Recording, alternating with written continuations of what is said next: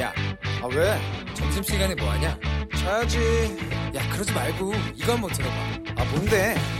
지금 당장 라디오를 켜봐 나른한 오후 깨울 시사 토크쇼 모두가 즐길 수 있고 함께하는 시간 유쾌하고도 신나는 시사 토크쇼 오태훈의 시사본부. 네, KBS 라디오 오태훈의 시사본부 금요일 2부 시작하겠습니다. 저희 시사본부는 청취자 여러분들의 참여 기다리고 있습니다. 샵 9730번으로 여러분들의 소중한 의견 보내주시면 반영하겠습니다. 짧은 문자 50원, 긴 문자 100원의 정보 이용료 청구되고요. 어플리케이션 콩은 무료로 이용하실 수가 있습니다. 자, 한 주간의 언론 보도 분석해 보는 시간입니다. 정상근 전 미디어오늘 기자, 자만 아메리카의 알파고 신하 씨 외신 기자 두 분과 함께 와치도 감시견 시작하겠습니다. 두 분 어서 오십시오. 안녕하십니까. 예. 자, 지난 아, 이번 주 온라인에서 상당히 뜨거운 뉴스 참 많이 있었는데 그 중에 네. 하나를 좀 꼽아봤는데 이부진 호텔 신라 사장이 마약류인 수면 마취제 프로포폴을 상습 투약했다는 뉴스타파 보도 이후에 경찰이 내사에 착수를 했고 이것이 온라인에서 뜨겁게 다뤄지기도 했습니다. 어, 뉴스타파가 보도를 한 거죠? 네, 뉴스타파가 보도를 했습니다. 예, 이거는 그러니까 이제 뉴스타파의 제보자에 의해서 뉴스타파 이런 것이 있다라고 보도를 했고, 그런데 이제 이 보도에 대해서 일부에서는 어, 정치인 아니고 공직자도 아닌 어, 이 민간인에게 대해서 이런 보도나 관심이 좀 지나치지 않냐 이런 평가가 나오고 있어요. 어, 뭐 글쎄요, 뭐 이부진 사장이 뭐 물론 공직자는 아닙니다만, 근데 사회적으로 좀 막강한 영향을 가진 재벌 총수 중 한 명 아닙니까? 그래서 네. 이 삼성이라는 그룹의 성장 과정을 보면 뭐 다른 재벌들도 마찬가지지만 음. 이게 오롯이 이 오너 일가의 노동력만으로 설명할 수 없는 부분들이 있거든요. 그러니까 이 기업 활동을 위해서 좀 여러 가지 공적 지원도 많이 받았고 또 뭐 이 삼성이나 아니면 다른 재벌들을 위해서 이 법과 규정이 바뀐 적도 뭐 많았기 때문에 네. 어, 그리고 또한 이 삼성의 영향력을 받는 국민들이 또 상당수 많이 또 계시기 때문에 음. 이 삼성 등 재벌가에게 좀 공적인 지위가 없다라고는 좀 생각은 안 하는 편이고요. 예. 뭐 물론 뭐 이들 도 사생활이 있고 뭐 존중받아야 되는 부분들이 있고요. 근데 뭐 예를 들어서 뭐 이부진 사장의 뭐 이혼 보도 같은 경우는 좀 제가 봐도 좀 보도가 보도량이 좀 많다 과하다는 생각이 좀 드는데 음. 어, 그런데 이 재벌 총수 일가의 불법 의혹 뭐 네. 이런 부분에 대해서는 좀 언론이 보도를 해야 하지 않나 뭐 저는 음. 그렇게 생각을 하고 있습니다. 예. 이런 것도 있어요. 이제 삼성이라고 하면 한국이라고 하면 제일 먼저 떠오르는 단어들이 있거든요. 아리랑이라든 노래이라든가 아니면 김치라는 그 밥을 먹었다가 옆에서 반찬으로 먹는 음식이라든가 예. 하면 이 제 보기에는 김치나 아리랑보다 제일 먼저 떠오르는 거 외국인들 머릿속에서 삼성이거든요. 어. 그래서 당연히 삼성이라는 그 기업 때문에 삼성을 만든 그 가문, 그 음. 가족에서 핵심 인물들도 어쩔 수 없이 그 언론에서 많은 관심을 받을 수밖에 없는 대상들이 음. 아닐까 싶어요. 음. 외국에서 삼성하면 대한민국 이렇게 연계가 돼요? 아니 일단 에, 그렇죠. 대한민국하고 삼성은 동시에 떠오르는 단어예요. 뭐가 후자인지 모르겠어요. 그 음. 달걀이 먼저냐, 알이 먼저냐, 그 어. 닭이 먼저냐 하잖아요. 예, 예. 거기서 이제 뭐가 달걀인지 뭐가 닭인지는 모르겠어요. 음, 그렇다 그러면 삼성과 오너의 프로포폴 의혹은 외신에서도 보도로 좀 다룰 수 있는 내용이겠군요. 그렇지. 그 경제적으로도 따져보면 지금 삼성하고 겨- 현대를 합치면 한국 경제 한 60% 정도 해 당되거든요. 음. 어쩔 수 없이 한국 경제로도 따져보면 삼성이라는 기업이 한국 경제의 제일 큰 부분을 차지하니까 그 삼성이라는 기업에서 영향력이 있는 인물들도 에, 경제부 장관만큼 언론의 관심을 받을 수밖에 없는 거고 그 이유 때문에 외국에서도 언론에 네. 많이 나오지요. 이 음. 삼성 가문이랑 관련된 기사들이. 예.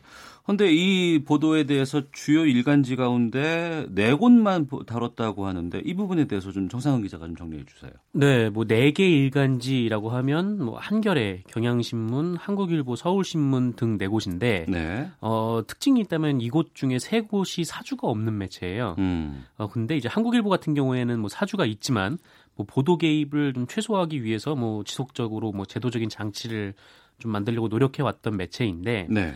이 반면에 관련해서 좀 보도하지 않았던 혹은 보도하지 못했던 일간지 대부분은 사주가 있는 매체들이 어. 많습니다. 예. 뭐 아까 말씀드렸듯이 저는 이 사건이 뭐 보도적 가치가 없다라고 보진 않습니다만 물론 경중은 좀 다를 수가 있을 것 같은데 네. 어, 그런데 다만 이 유독 삼성과 관련된 보도에 있어서 좀 우리 언론들이 이게 보도를 안 하거나 하는 모습들을 보여온 경우들이 많아요. 음. 특히 이제 사주의 영향력이 강한 신문에서 이런 일이 자주 발생을 하는데 네. 어, 이 삼성이란 그룹이 사실 그 우리 일간지에 미치는 영향이 좀 엄청나거든요. 어. 광고 비중이 상당하기 때문에 네. 어, 그러다 보니까 이 삼성이 뭐 광고로 우리 언론을 대하는 경향들이 좀 있고 음. 그러니까 비판하는 언론은 광고를 조금 주고 뭐 비판하지 않고 뭐 칭찬 기사를 많이 쓰는 언론은 좀 광고를 많이 주고 좀 이런 식이거든요. 예. 그래서 지난 2017년 5월부터 어 최근 이제 이달 22일까지 그 23개월간의 그 삼성 광고 집행권을 미디어오늘에서 전수조사를 한 바가 있는데 음. 이 조선일보에 230건의 광고가 집행이 될 동안 한겨레에는 60건밖에 집행이 안 됐어요. 60개도 감사하게 생각해야 돼요. 뭐 그렇게 보는 사람도 있을 수 있겠는데 근데 뭐 조선일보가 발행 부수가 많으니까 그런 거 아니냐라고 하실 분들도 계시겠지만 그게 광고 효과 때문에 그렇다라고 보기엔 그렇지도 않은 게이 한겨레보다 발행 부수가 적은 국민일보 같은 경우에는 이 130건의 광고가 집행이 됐는데 네. 한겨레는 거기에도 이제 절반에 미치지 못하는 음. 네, 광고가 집행이 됐던 거죠. 네. 한겨레 60개를 감사해야 돼서 생각한다는 이유는 뭐예요? 아니 제가 삼성이었으면 하나도 안 줬을 거예요. 음. 알파고가 삼성이 아니라서 다행입니다. 왜요? 아니 맨날 맨날 나를 비판하는데 왜 나의 돈을 뜯어먹어요? 근데 그 광고와 언론사가 물론 이제 여러 가지 어, 어떤 그 수입에 영향을 줄 수는 있겠지만 이게 보도에 영향을 주면 안 되는 것 들이 언론에서는 아니 기재 해결? 문화가 아직 한국에서 그렇게 정착하진 않았어. 우리 얼마 전에 대통령이랑 관련된 얘기를 했는데 네. 보통 외국에서는 이런 문제들이 생기면 뭐 음. 뭐 정부이라든가 아니면 기업이라면 바로 이렇게 기자회견을 만들어서 야 우린 이런 이런 이런 의문이 나왔는데 아니면 이런 이런 특정이 나왔는데 우린 이런 이런 입장입니다. 네. 자 질문 있으시면 마음껏 물어보십시오. 음. 이렇게 했어야 됐는데 예. 아직도 아 언론을 그 정도로 대응해야 되나 그냥 광고를 통해서 음. 재치기 아니면 당근을 통해서 음. 통제하면 더 괜찮지 않을까라는 그 정통을 아직 우리가 깨드리지 못한 상황이에요. 네. 자, 이 이부진 사장의 프로포폴 의혹에 대해서 지금 몇몇 그 보수 쪽에 있는 매체 같은 곳인데 이런 쪽에서 연관 검색어로 보면은 그 유시민 이사장이나 유시춘 EBS 이사장의 이름이 거론된다고 해요. 네네. 그래서 그들의 주장을 이렇게 보면 노무현 재단 유시민 이사장의 조카이자 EBS 유시춘 이사장의 아들의 마약 밀수 보도가 나왔고 이것을 어, 어, 보도가 나오자마자 이 이부진 사장의 보도가 나와서 EBS 보도를 덮기 위한 게 아니냐 이런 음모론이 나왔다고 하는데 이 부분은 어떻게 보세요? 어 글쎄요 이게 그렇게 되면은 약간 좀 선후 관계가 좀 바뀐 것 같은데. 그러니까 예. 네. 그러니까 이부진 사장의 프로포폴 의혹이 불거지자 뭐 EBS 유시춘 이사장 관련 기사가 나와서 뭐 이걸 덮었다라는 의혹인데 이게 사실 아마 작년 10월에 음. 대법원 확정 판결이 나왔던 거거든요. 그래서 예. 좀왜 이제서야 이런 기사가 불거졌을까라고 생각하는 분들이 계시는지는 모르겠는데 근데 뭐 이 보도로 뭐 이부진 사장의 보도를 덮으려고 했다 혹은 뭐 유시춘 이사장에 대한 보도를 이부진 사장의 보도로 덮으려고 했다 뭐 음. 이거 같은 경우에는 뭐 제가 뭐 아는 바가 없기 때문에 예. 이게 뭐라고 좀 설명을 드릴 수가 없네요. 그야말로 음모론이거든요. 뉴스를 통해서 뉴스를 덮는다라는 게 가능해요? 아니 그거는 가능하긴 해요. 예. 근데 이번에는 성공하지 못하는 상황이에요. 지금 우리는 여기서 언급하고 있잖아요. 유시진 이사장의 아들 보더라고 음, 실패 뭐 혹시나 그런 의도였다면 실패했다는 거예요. 네. 가능 하다고 했으나 어. 지금 우리가 문제가 나왔는데 한번 읽어보실 생각 없으세요? 아, 저거 좀 다뤄야 돼요. 그러니까 지금 이부진 사장에 대한 언론 관심에 대해서 이런 반론도 있는데 0580님 개인의 의료 행위를 이렇게까지 다룰 필요가 있나요? 프로포폴이 히로뻥은 아니잖아요라고 의견을 주셨습니다. 어, 어떤 그 후속 보도가 지금 여러 가지 뭐 나오고 있을 수 있는지는 제가 체크를 못 해봤는데 네. 그러니까 이제 그 성형외과에 근무했던 간호조무사의 말을 인용해서 보도가 나간 음, 것이고 네네. 그 이후에 이제 경찰 수사도 지금 진행이 되는 곳인데 네. 이렇게까지 보도를 해야 되냐라는 반론도 나오네요. 어, 네, 그렇죠. 근데 뭐 히로뽕이랑은 다른 프로포폴이라고 해도 어쨌든 이 현행법상 이 프로포폴이라는 것도 음. 마약류로서 관리, 관리가 된- 되는 거기 때문에 네. 뭐 이런 부분에 대해서 뭐 이게 마약은 아니지 않냐 좀 그런 거는 좀 아닌 것 같고 음. 이게 좀 어느 정도 관리가 되고 있는 상황이기 때문에 이거를 불법 투여했다면은 뭔가 좀 불법을 저지른 일이기 때문에 좀 네. 어, 관심을 아예 안 가질 수는 없는 그런 사안이라고 봅니다. 음, 알겠습니다. 정상근 전 미디어오늘 기자, 자만 아메리카의 알파고 신하 씨 외신 기자와 함께 한 주간의 미디어 비평 살펴보고 있습니다. 와치독 다음 주제로 넘어가 보겠습니다. 어, 문재인 정부 2기 내각을 이끌 7명의 장관 후보자에 대한 인사청문회가 마무리되었습니다. 관련해서 좀 청문회 관련 보도들을 좀 짚어볼까 합니다. 먼저 알파고 기자, 외국에도 청문회라는 제도 같은 게 있어요. 아니 있는 나라가 이- 있고 없는 나라가 있는데 우리나라는 없는 나라였기 때문에 저는 터키 언론에서 일을 했을 때 네. 정문에 있을 때마다는 무조건 보도를 했거든요. 왜냐하면 음. 거기서 이제 그 국회의원들이 네. 대통령이 임명하려고 하는 고위급 인사를 음. 막 이렇게 해- 하잖아요. 음, 그래서 그런 거 국민으로서 보기가 시원하니까 네. 자꾸 이런 것을 터키에다가 보도하고 좀 약간 우리나라도 이런 거 있었으면 좋겠다. 국민 음. 마음이 시원하게. 음, 그래서 있는 나라 있고 없는 나라가 있는데 네. 뭐 민주주의 수치가 낮은 나라에서 없겠죠. 음, 방금 그 말씀하신 그 부분인데 청문회에서 여러 가지 얘기들이 나오잖아요. 네. 그러면 이제 언론에서도 그걸 다 다룰 수는 없기 때문에 네네. 생중계는 하긴 하지만 정책이나 역량 검증보다는 개인 신상 질문이 많이 나오고 또 이것을 언론에서도 또 주되게 좀 보도하는 특징이 좀 있지 않겠습니까? 맞습니다. 뭐 이번 청문회 과정을 쭉 보거나 아니면 뭐 청문회 보도 같은 거를 좀 미리 보면서 아 이게 누구 얘기더라 할 때가 좀 많았는데 왜냐면은 이게 뭐 무슨 장관 무슨 장관 가릴 것 없이 그냥 그 보도나 아니면 제기된 의혹들이 뭐 위장전이 뭐 투기 뭐 징역세 탈루 뭐 이런 것들이 계속 나오니까 네. 아이 국무위원 후보자들이 뭐 한두 개도 아니고 계속 이런 의혹에 나올 때마다 또 걸리는 게 좀 화가 나는 일이기도 하죠. 근데 음. 이 원인 제공은 당연히 이 국무위원 후보들이 한 거고 또 이런 도덕성 검증도 뭐 언론에 매우 중요한 잣대이기는 합니다만 네. 근데 다만 이 도덕성 검증도 상당히 중요하지만 이게 한 10개 정도 있으면 이 한두 개 정도는 이 정책 관련된 검증을 해 보는 건 어떨까. 그러니까 음. 이 국민들 같은 경우에는 사실 이 국토부 장관이 뭐 어떻게 우리 삶에 영향을 미치는지 뭐 보건복지부 장관은 어떻게 우리 아, 삶에 영향을 선배님 저는 미치는지 거기서 좀 약간 다르게 생각해요. 왜냐하면 국토부 장관이라고 하면 얼마나 수많은 그- 저기 뭐라고 해야 돼 사업이 있을 텐데 그 음.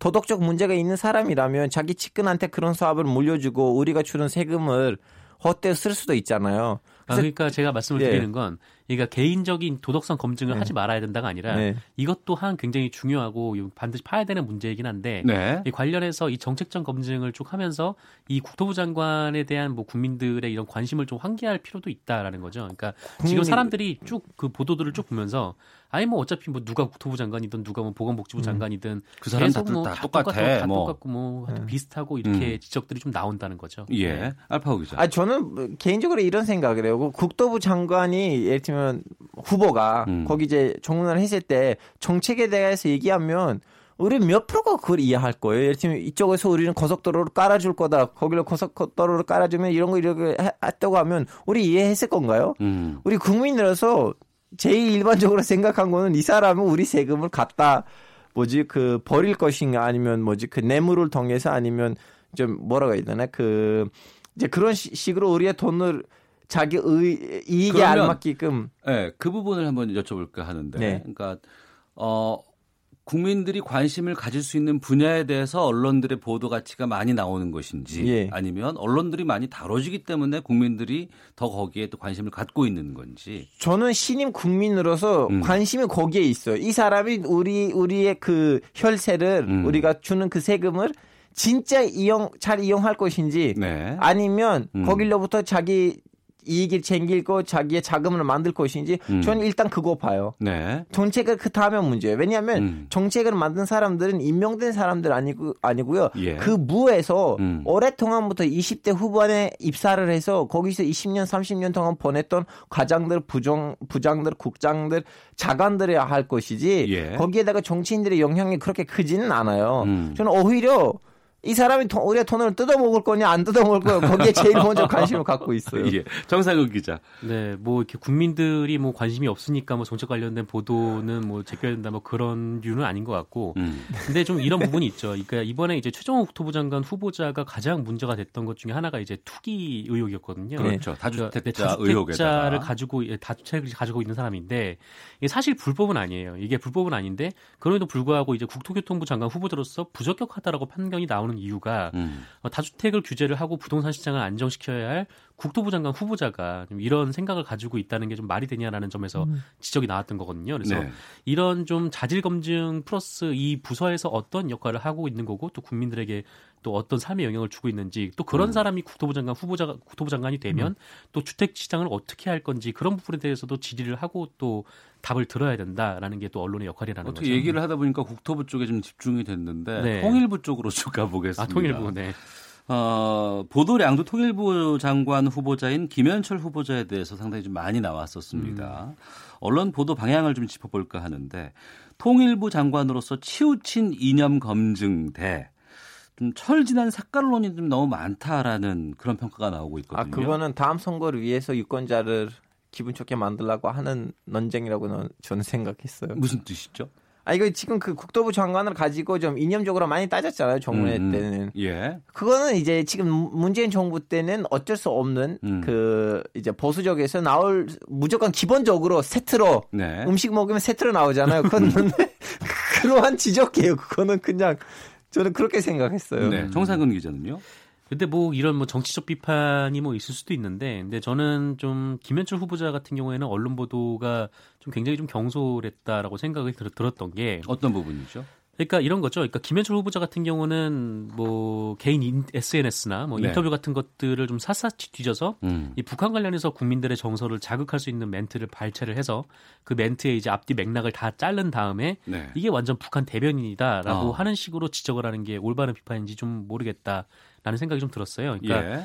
이 조선일보가 김현철 후보자 청문회 다음 날 사설에 이 북한 대변인이기 때문에 뭐 임명하면 안 된다. 대변인 어. 같기 때문에 임명하면 안 된다라고 요즘은 했는데 누구나 다 대변이 되려고 하- 아 그렇죠. 대변인이란 말이 요새 많이 나오는데 근데 사실 이. 김현철 후보자는 학자 시절 북한학을 전공한 학자고 뭐 음. 화해 협력을 바탕으로 뭐 미래지향적 남북 관계를 발전해 나가야 한다. 뭐 이렇게 네. 주장을 했던 분이고 또 과거 칼럼에서도 뭐 북한 변해야 한다. 뭐 최근 북한의 행태는 뭐 절망적이다. 뭐 현실을 직시하라. 뭐 이런 주장을 한 바가 있거든요. 음. 근데 이런 식으로 좀 마구잡이로 뭐 네. 김정은의 대변인 같다라는 이런 프레임을 씌우는 것이 좀 올바른 언론 보도 태도인가? 음. 거기에 대해서는 좀 의문입니다. 예. 지금 청문회 관련해서 보내주시는 청취자분들의 의견은 다수가 주로 도덕성 검증이 우선되어야 한다라는 저는 의견들이 국민의 좀 마음을. 아는 사람인가 봐요. 그렇게 얘기하다가 나중에 혼나요. 지금 SKS 땡땡님께서는 도덕성이 결여되어 있는데 정책 검증이 무슨 소용이 되겠습니까? 또 3199님 하나같이 흠없는 사람이 한 사람도 없을까요? 참 한심하고 실망도 큽니다라고 의견도 보내주고 계시는데요. 또 한편으로는 이런 부분도 있을 것 같아요. 그러면 흠없는 사람이 오면 일을 잘 하거나 이런 거보다는 흠업만 없으면 문제가 안 되는 것 아니냐라는 또 그런 측면도 근데 흥만 없으면 그때부터 정책을 따져야죠. 흠이 없으면. 예. 음. 일단 그걸 없애버리고. 그 다음부터 정책에 끼어 들어가는 거. 음. 근데 흠에 대해서 우리가 너무 좀 결백하다는 생각은 안 드세요? 어떻게 보세요? 음, 뭐 흠에 흠이 없으면 좋긴 하죠. 네. 흠이 없으면 아, 물론 한데. 그렇죠. 예. 네. 근데 뭐 어쨌든 뭐 국무위원을 후보로 선택을 할 때는 좀 이런 부분에 뭐 그 도덕적 검증에 굉장히 좀 치중을 하는 좀 그런 모습을 보여야겠지만 음. 근데 뭐랄까 하여튼 좀 저도 청문회 같은 경우가 좀 미국식 같은 경우가 좀 참고가 많이 될 것 같은데 네. 이 미국에서는 뭐 장관 후보자가 딱 들어오면 일단 그 개인적 도덕성 검증 청문회를 쭉 하고 네. 그다음에 이제 정책 청문회를 또 다른 날을 잡아서 음. 이렇게 두 차례를 하거든요. 그래서 네. 좀 이런 식의 검증이 뭐 양방향 검증이 좀 필요하지 않나 네. 그렇게 생각이 됩니다. 예. 우리나라 청문회 보도라든가 청문회 방송 같은 것들을 보면서 알파고가 느끼는 건 어떤 거예요? 아, 선생님 사실은 이런 거예요. 그 도덕성이라는 것도 우리는 사실은 그 사람이 자기 부인이랑 사이가 좋은지 아들한테 주말에 시간을 내주는지 음. 엄마 아빠한테 효도로서 해주는 그런 걸 따지진 않아요. 그, 그 정도로 다 도덕에 있는 모든 개념으로 따지진 않아요. 음. 그냥 자금에 있어서 이 사람이 자금에 대한 집착이 있는지 없는지를 우리가 따지거든요. 그렇게 돈이라고 하는 것. 그치 우리 예. 스님 같은 사람, 목사 같은 사람을 기다리지는 않아요. 음. 그냥 돈에 대한 문제가 없으면 우리한테 충분해요. 네. 그래서 저는 이 정도로 우리 국민이 그 집착을 하고 있다는 자체가 진짜 성숙한 시민의 자세가 아닐까 싶어요. 왜냐하면 나는 돈을 주고 있는데 음. 그 정도로 난 감시해야 되지 않을까. 네. 음. 그래서 그런 생각입니다. 저는 개인적으로. 음, 알겠습니다. 자, 청문회는 끝났고 이제 네. 청문 보고서 채택이 남았습니다. 야당, 특히 자유한국당 쪽에서는 일곱 명 모두가 부적격이다 벼르고 있는 상황이고 어, 지금 한두 명의 낙마가 더 있을지에 대해서 많은 관심들이 있습니다. 어, 갈등을 부추기는 보도보다는 좀 사실에 기반한 정확하고 공정한 보도 필요하지 않나 싶은데 앞으로 이런 청문회 관련된 보도들이 어떤 방식으로 가는 게 좋을지에 대해서 좀 끝으로 말씀 좀 해주시죠. 네, 뭐 말씀드린 대로 뭐 도덕성 검증은 계속해서 철저하게 좀 이루어지되 네. 뭐 어떤 이제 이 장관이 좀 어떤 역할을 하는지 또 어떤 정책을 하는지 그 펼칠 내용들도 함께 좀 다방면적으로 좀 보여져서 음. 네. 국민들의 판단이 좀 더 다양하고 좀 자유로워지게 음. 음, 언론이 정보를 제공하는 역할을 했으면 좋겠습니다. 예, 알파오 기자. 앞서 그 내가 삼성이면 한결의 광고 하나도 안 주다는 발언에 대해서 4790님께서 알파고 기자님 비판을 해야 발전이 있는 겁니다. 한결의 비판이 있었기 때문에 지금의 삼성이 있다고 봅니다. 아니 저의 그 발언으로 오해하지 않으신가 싶어요. 좀 웃자고. 자, 김지영님, 대기업 오너의 불법입니다. 이부진 관련 보도 정당하다고 봅니다라는 의견도 있고, 또 4253님은 경찰이 이부진 수사에 너무 호들갑을 떠니까 줏대가 없어 보인단 말이에요. 버닝썬 사건이나 잘 수사할 것이지라는 이런 의견도 보내주고 계시는데요. 알파오 기자, 그럼 청문회 보도 같은 경우에는 앞으로 어느 쪽으로 방향성을 좀 제시해 줄지 끝으로 말씀해 주세요. 지금 좋아요. 이거 유지합시다. 그래요? 알겠습니다. 언론이 잘하고 있다는 오랜만에 알파고 예. 기자의 얘기도. 아니 잘한. 걸 잘한다고 말해줘야죠. 네, 알겠습니다. 한 주간의 미디어 비평 watchdog 정상근 전 미디어오늘 기자, 자만 아메리카 알파고 시나씨 외신 기자 두 분과 함께했습니다. 두 분 말씀 고맙습니다. 네, 고맙습니다. 감사합니다.